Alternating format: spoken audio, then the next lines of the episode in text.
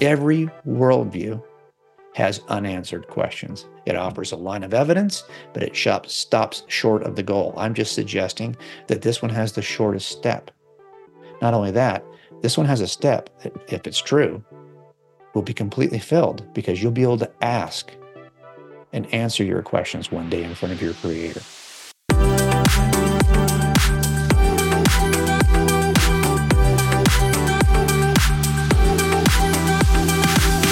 Hey, welcome to the Decision Point podcast. I'm your host, Mark Hobson, president of Decision Point, where our mission is to proclaim the gospel to the next generation till every student has heard. Uh, Decision Point is calling the next generation of young leaders to stand for Christ, to live for Christ, to witness for Christ, and endure hardship for his name because he is worth it.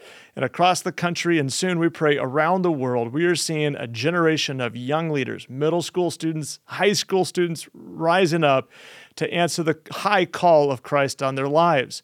And last week and this week, we're talking about what does it mean to stand for Christ as people committed to the truth of God's word. You know, we can believe the Bible and want to still ask some questions about it. Maybe that people are asking us, or maybe that even our own uh, good thinking, uh, analytical thinking is, is coming up with some good questions about how can we have good confidence that the Bible is reliable and that it's trustworthy. The Bible is the most attacked book of all time. And the Bible is also the most trustworthy and reliable book at all time. And it's good for us to think about these things together.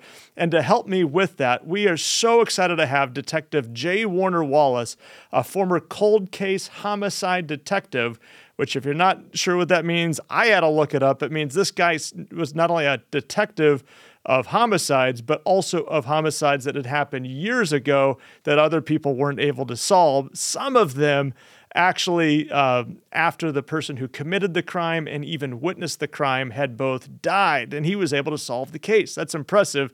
Uh, he's the author of Cold Case Christianity, which you're going to want to buy after listening to this episode. But be, without further ado, uh, Jim, it's great to have you on the program. Thanks for coming back. God, I'm glad we, we, we barely even started last time we were talking. So now we get we, to now we get to deep dive. We just got to thinking like a detective, and the time ran out. So thanks for coming back on today. Last time you were with us, you gave us four ways to start thinking like a detective. You said you got to know there's there's what types of evidence there are. There's direct and indirect. You said both of them are all the same. You said don't be a know it all. You got to keep your options open while you're doing the investigation. You talked about this principle. If I got it right, uh, I'm, I'm slow, but you said abductive reasoning, uh, looking at the evidence and looking at the best, looking at all explanations and deciding which explanation best explains the evidence. Did I get that right? That's correct. That's abductive thinking. Okay, I passed that test. And then you said you got to test your witnesses. You're going to have to review for us the four tests of a witness uh, today. I got them down, but you'd say it better than I would. Well, let's use this chance together to just deep dive that last issue. How do you test an eyewitness? Because this is what it comes down to for most of us. When we get challenged or we start to doubt it ourselves because we're thinking, well, you know, how do I know this? This, this seems like such an outlandish claim that number one that god exists for a lot of people that's an outlandish claim or that jesus is who he said he was and all these miracle accounts and then the resurrection recorded in the gospels i remember thinking as a non-believer because i was a non-believer until i was 35 i remember thinking you know i can believe a lot about jesus but I, the buck stops for me right there at that first miracle i'm not going to give up on the whole jesus story i'm just suggesting i would have said that all those miracles, including the resurrection, those have got to be additions. They've got to be the things that aren't. Look, in every you ever play that game where you, you tell a lie, you know, and you got to spot who's telling the lie, and and if you've ever done this in a, in a group setting, you know what you end up typically doing. The best liars are people who tell a lot of truth, and then just add a little bit of a lie. So it feels like it's true because most of it is, and then they add the one little bit of a lie. That's what I kind of consider the gospel to be. And the lies were all the things that were supernatural because I was a committed philosophical naturalist. If you can't explain it with space time, matter, physics, and chemistry, I'm out. So every stuff that's outside of nature, uh, I'm, I'm not interested.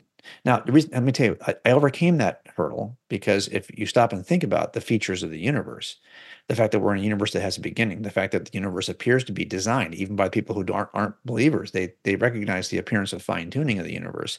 The fact that origin of life begins without from inorganic from or just from matter to biology how does that how does that happen where by the way researchers are still trying to scratching their head on that one third or fourth rather that there appears to be design in biology. That's also for the most part accepted by lots. Even richard dawkins the famed atheist believes there's an appearance of design even though he denies there's a designer. And you have a consciousness. You have a, a, a, a more than just a brain. We have a, a, conscious mind. Where how do you get that from a material universe? How do you get the immaterial mind? And then you have free agency. How do you get that from a universe governed by just dominoes touching each other of all the physics of the universe? Yet you can jump out of that and make free choices how does that work? And then we have this sense of morality. Where do we ground that? How do we ground that? We even think that there's a standard by which we can judge something and call it evil. Well let me ask you those eight attributes of the universe it turns out you can't get any of them with space-time matter physics and chemistry. You're going to have to jump outside the room for those. And that's once i realized that that i already believed that there was a bunch of stuff, even as a philosophical naturalist, that I could not explain with philosophical naturalism. I started to ask myself, well, look, if those things are best explained by a being that's outside of space, time, and matter, what am I getting so hung up over? The biggest miracles of this being would not be anything in the Gospels. It would be creating everything from nothing.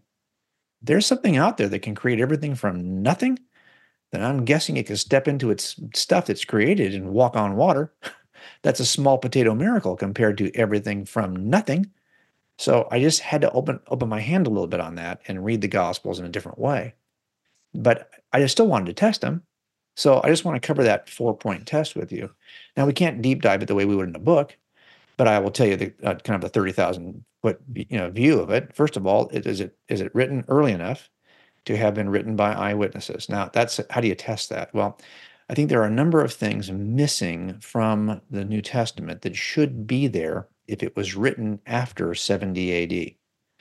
Now, we talked about in the last episode how stuff that's not in uh, uh, it's not just what a suspect says that you count as evidence. You often will count something he should have said but failed to say. That also has evidential value in front of a jury. And when you look at the New Testament, there's stuff in there that should be in there that, that the authors failed to say. Uh, Luke, who writes the book of Acts, I mean, if he's going to be right, he wrote the Gospel of Luke and the book of Acts. And he wrote the Gospel of Luke first.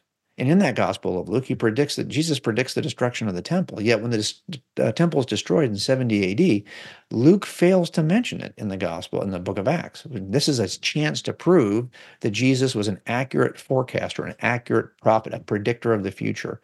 Yet he fails to. He doesn't describe the, the siege of Jerusalem either, which is would be a huge. How do you not? It's like writing a story about New York in the 2000s, yet failing to mention the Twin Tower attack. Jerusalem suffered tremendously, yet he never mentions it. He never mentions the death of Paul. Paul's still alive at the book into the book of Acts. We know he he died in in the you know in the uh, 60s, early 60s in Rome. He doesn't mention the death of Peter. Doesn't mention the death of James, the brother of Jesus. Yet he does mention the death of James, the brother of John that in the 44 about 44 45 is when james the brother of john is killed and it's in the book of acts. Yet the three most important characters in the book of acts james the brother of jesus peter and paul he doesn't mention their death. Well because it hasn't happened yet. So you can't mention the destruction of the temple or the siege or the deaths of those three three main players. He also doesn't mention the death of barnabas. Why? Because those things haven't happened yet and I just simply started to make a list of all the things that are missing and where they are on the timeline. And you can bring back and you can figure out when did Paul, or when did Luke rather, write the book of Acts. And you know, he wrote the Gospel of Luke before, so now you can date that a little earlier. And it turns out that there's good reasons I talk about in the book to see that he's referencing earlier Gospels in the first chapter of the Gospel of Luke. And one of those Gospels I think he's mentioning is the Gospel of Mark. So I think you even go earlier in the Gospel of Mark. So why does this matter? It matters because the Gospels are written early enough to have been written by one, eyewitnesses, and two, in front of people who would have known better. And that's that's that's a risky thing to do. This is why Paul in First Corinthians can say, "Hey, Corinthian church, there's there's 500 people plus who saw the risen Christ on the same day, most of whom are still alive. You could talk to them. How can you say that if there aren't 500 people that you could actually talk to? And you're taking a bold chance that no one's going to follow up on your claim. So I think in the end, the most reasonable inference is these are written early. And by the way, that one issue solves a lot of other stuff. Because it, you know, well, you could ask the question, well, how do you think? Well, if, if they're written early, well, then you can see that they're not only written early, but all those alleged contradictions that people talk about, oh, they're different. They're so different. Well, you don't think they would have caught that early? Why did they leave them in? Because they understood, look, this is our perspective. That's his perspective. This is all true. Here you go. It's a puzzle we can puzzle. But early dating helps us to see, because it's one thing if you say, well, they're all written 300, 300 years later by anonymous authors. Okay, I get that all the time. Are they anonymous? Okay, really, you think if these were written by anonymous authors, they would put someone's name on it, like Mark? No, you put like Philip on it. Hey, watch it, watch it. My name's Mark. Yes, I know, I know. But Mark is, but Mark is not nowhere to be found on the on the action during the during the Gospels. I mean, if you're going to fake an account, and you want it to be credible to people you're trying to fool, how about using a name from somebody who's actually in the account? Instead, Mark is just he wrote it because he was sitting at Peter's feet. No, he's in he's in the gospel. He's in the book of Acts, but he's not in the gospels. So so I mean, why would you use Luke? Luke will tell you I wasn't there for Jesus. I was there with Paul. I, I had to talk to the eyewitnesses. He says in the first chapter to write this stuff about Jesus. So so I think in the end, there's just a brutal honesty about the Gospels that I think was favorable. But that's the first criteria. Are they early enough? I, th- I checked that box. I think they're early enough. The second one is, you know, is there corroborative evidence? And this is one I teach a class at Biola. It takes 18 hours to go through this part of the book. There's no way I'm going to be able to talk about this all with you today, but I will tell you there's enough archaeological support.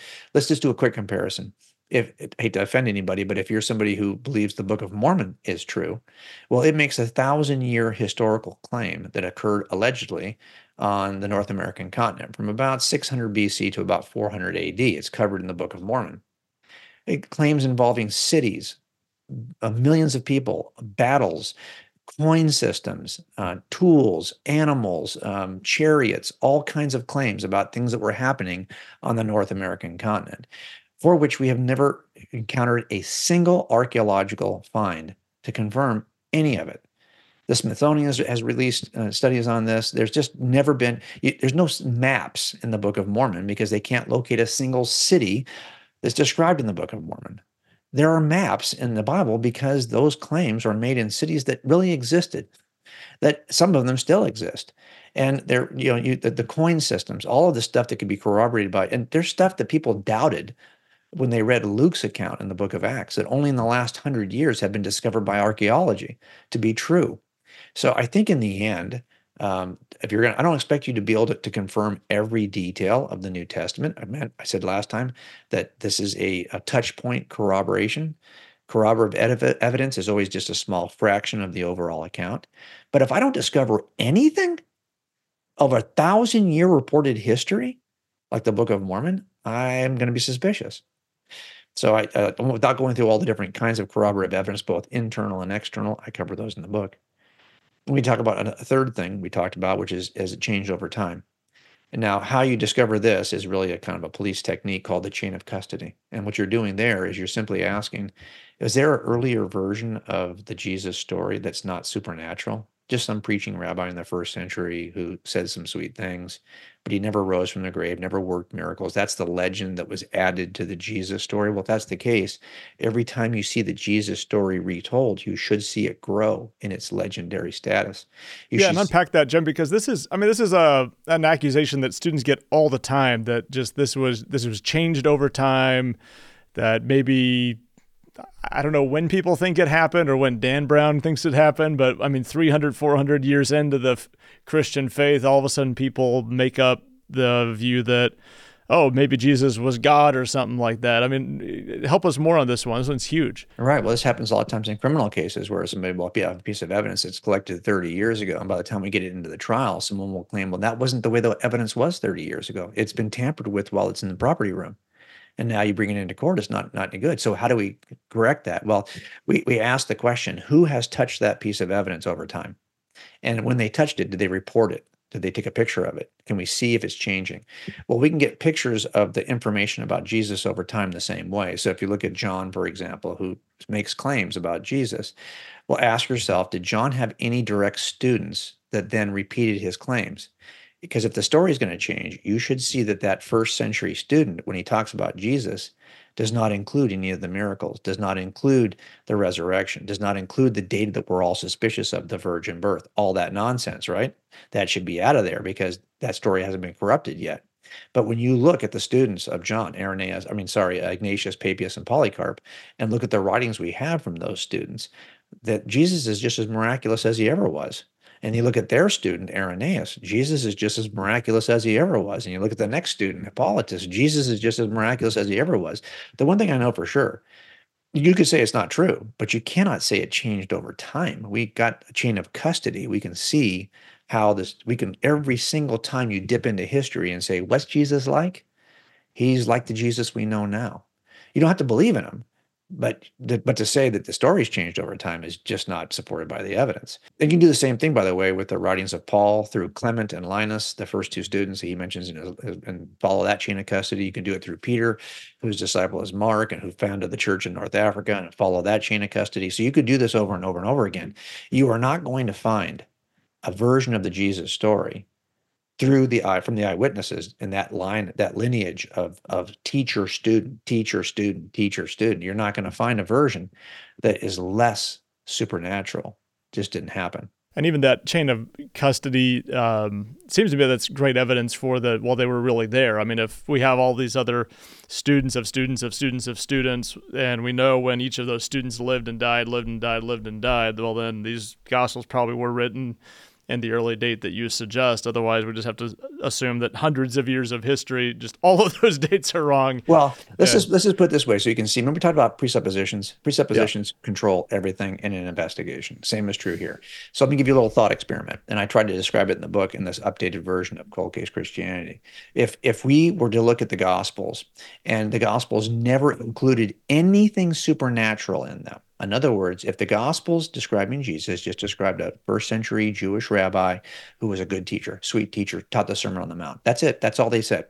Well, based on that information we have and all of the manuscript evidence we have over the years, no one on the skeptic side or otherwise would contest anything about Jesus because that document evidence is so robust, they would have to admit he is the best attested ancient on the pages of any manuscripts. There's no one who's got more manuscript evidence treated with highest level of security, right? Considered scripture and passed down as though it's holy than Jesus of Nazareth. In other words, if there were no miracles in the descriptions of Jesus, people would say, "Well, I can tell you this: that that that that that report is accurate because there's nothing that's been protected as well as that report." Now, enter one miracle.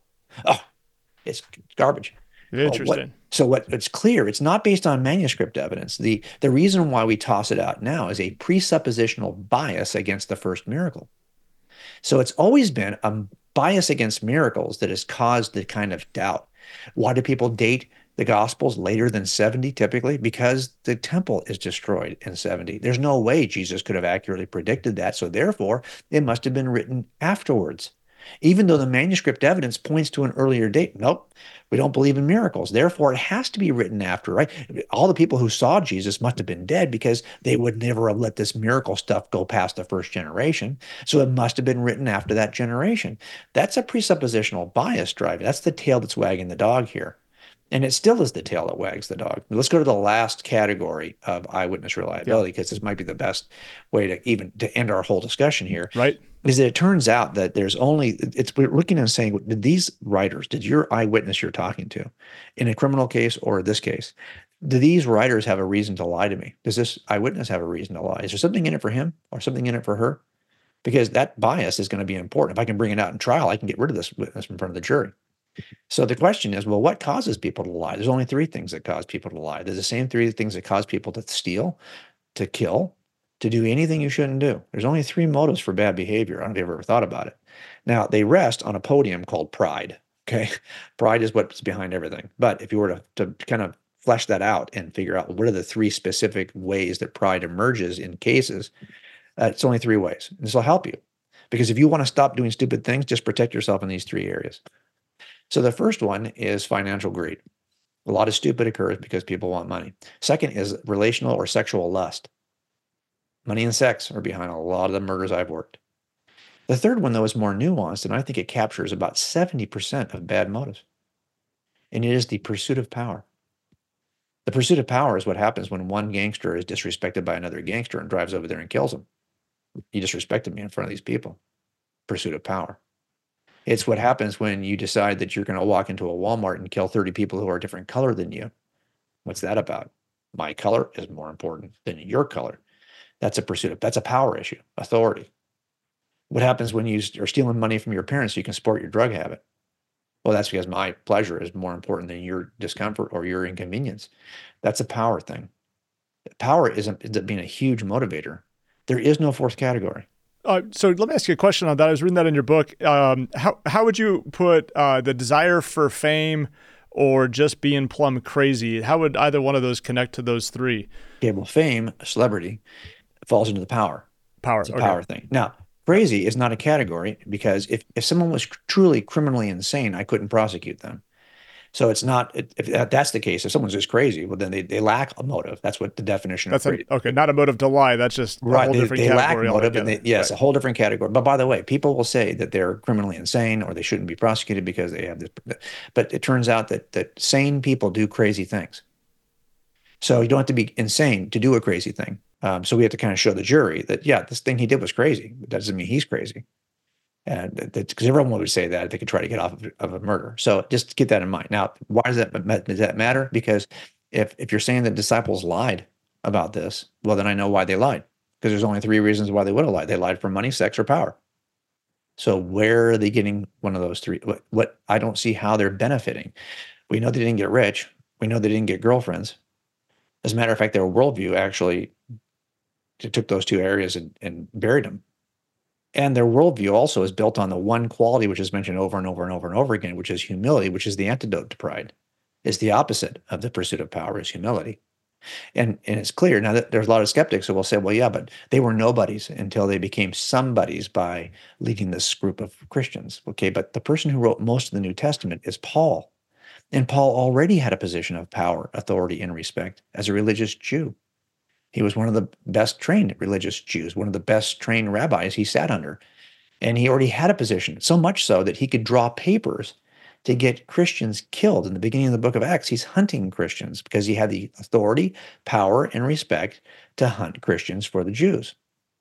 Now, you're telling me one day he decides he's going to hop out of that position where he has authority, power, and respect with a larger group so I can jump in with this smaller group and end up getting beat up for the next 30 years and persecuted and dying eventually because of it when I could have easily stayed where I was and had the authority, power, and respect I had.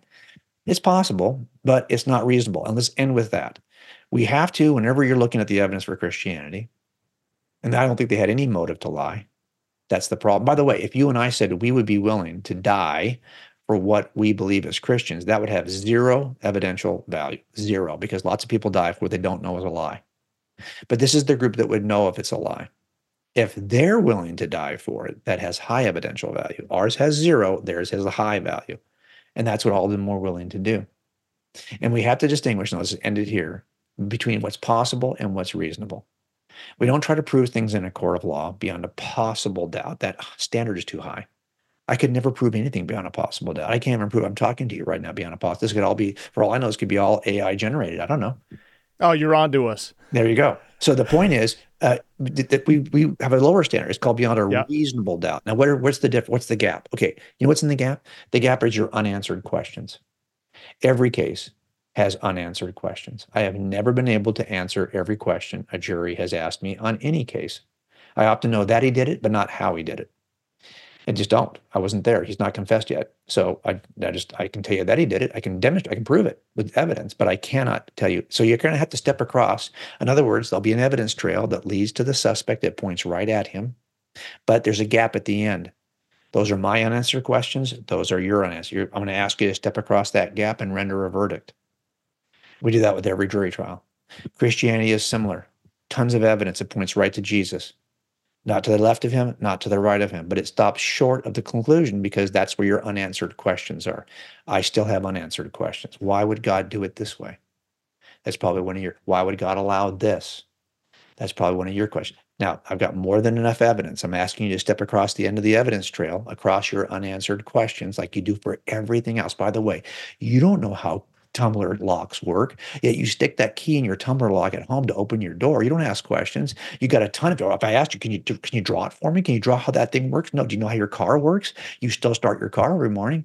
People blow up in their cars, but you just do it because you're not working beyond a possible doubt. You got lots of doubts, and you you step across the end of those doubts every day on every other issue. But when it comes to this, because this might call you to live differently, now suddenly you're stuck at the end of this evidence chain.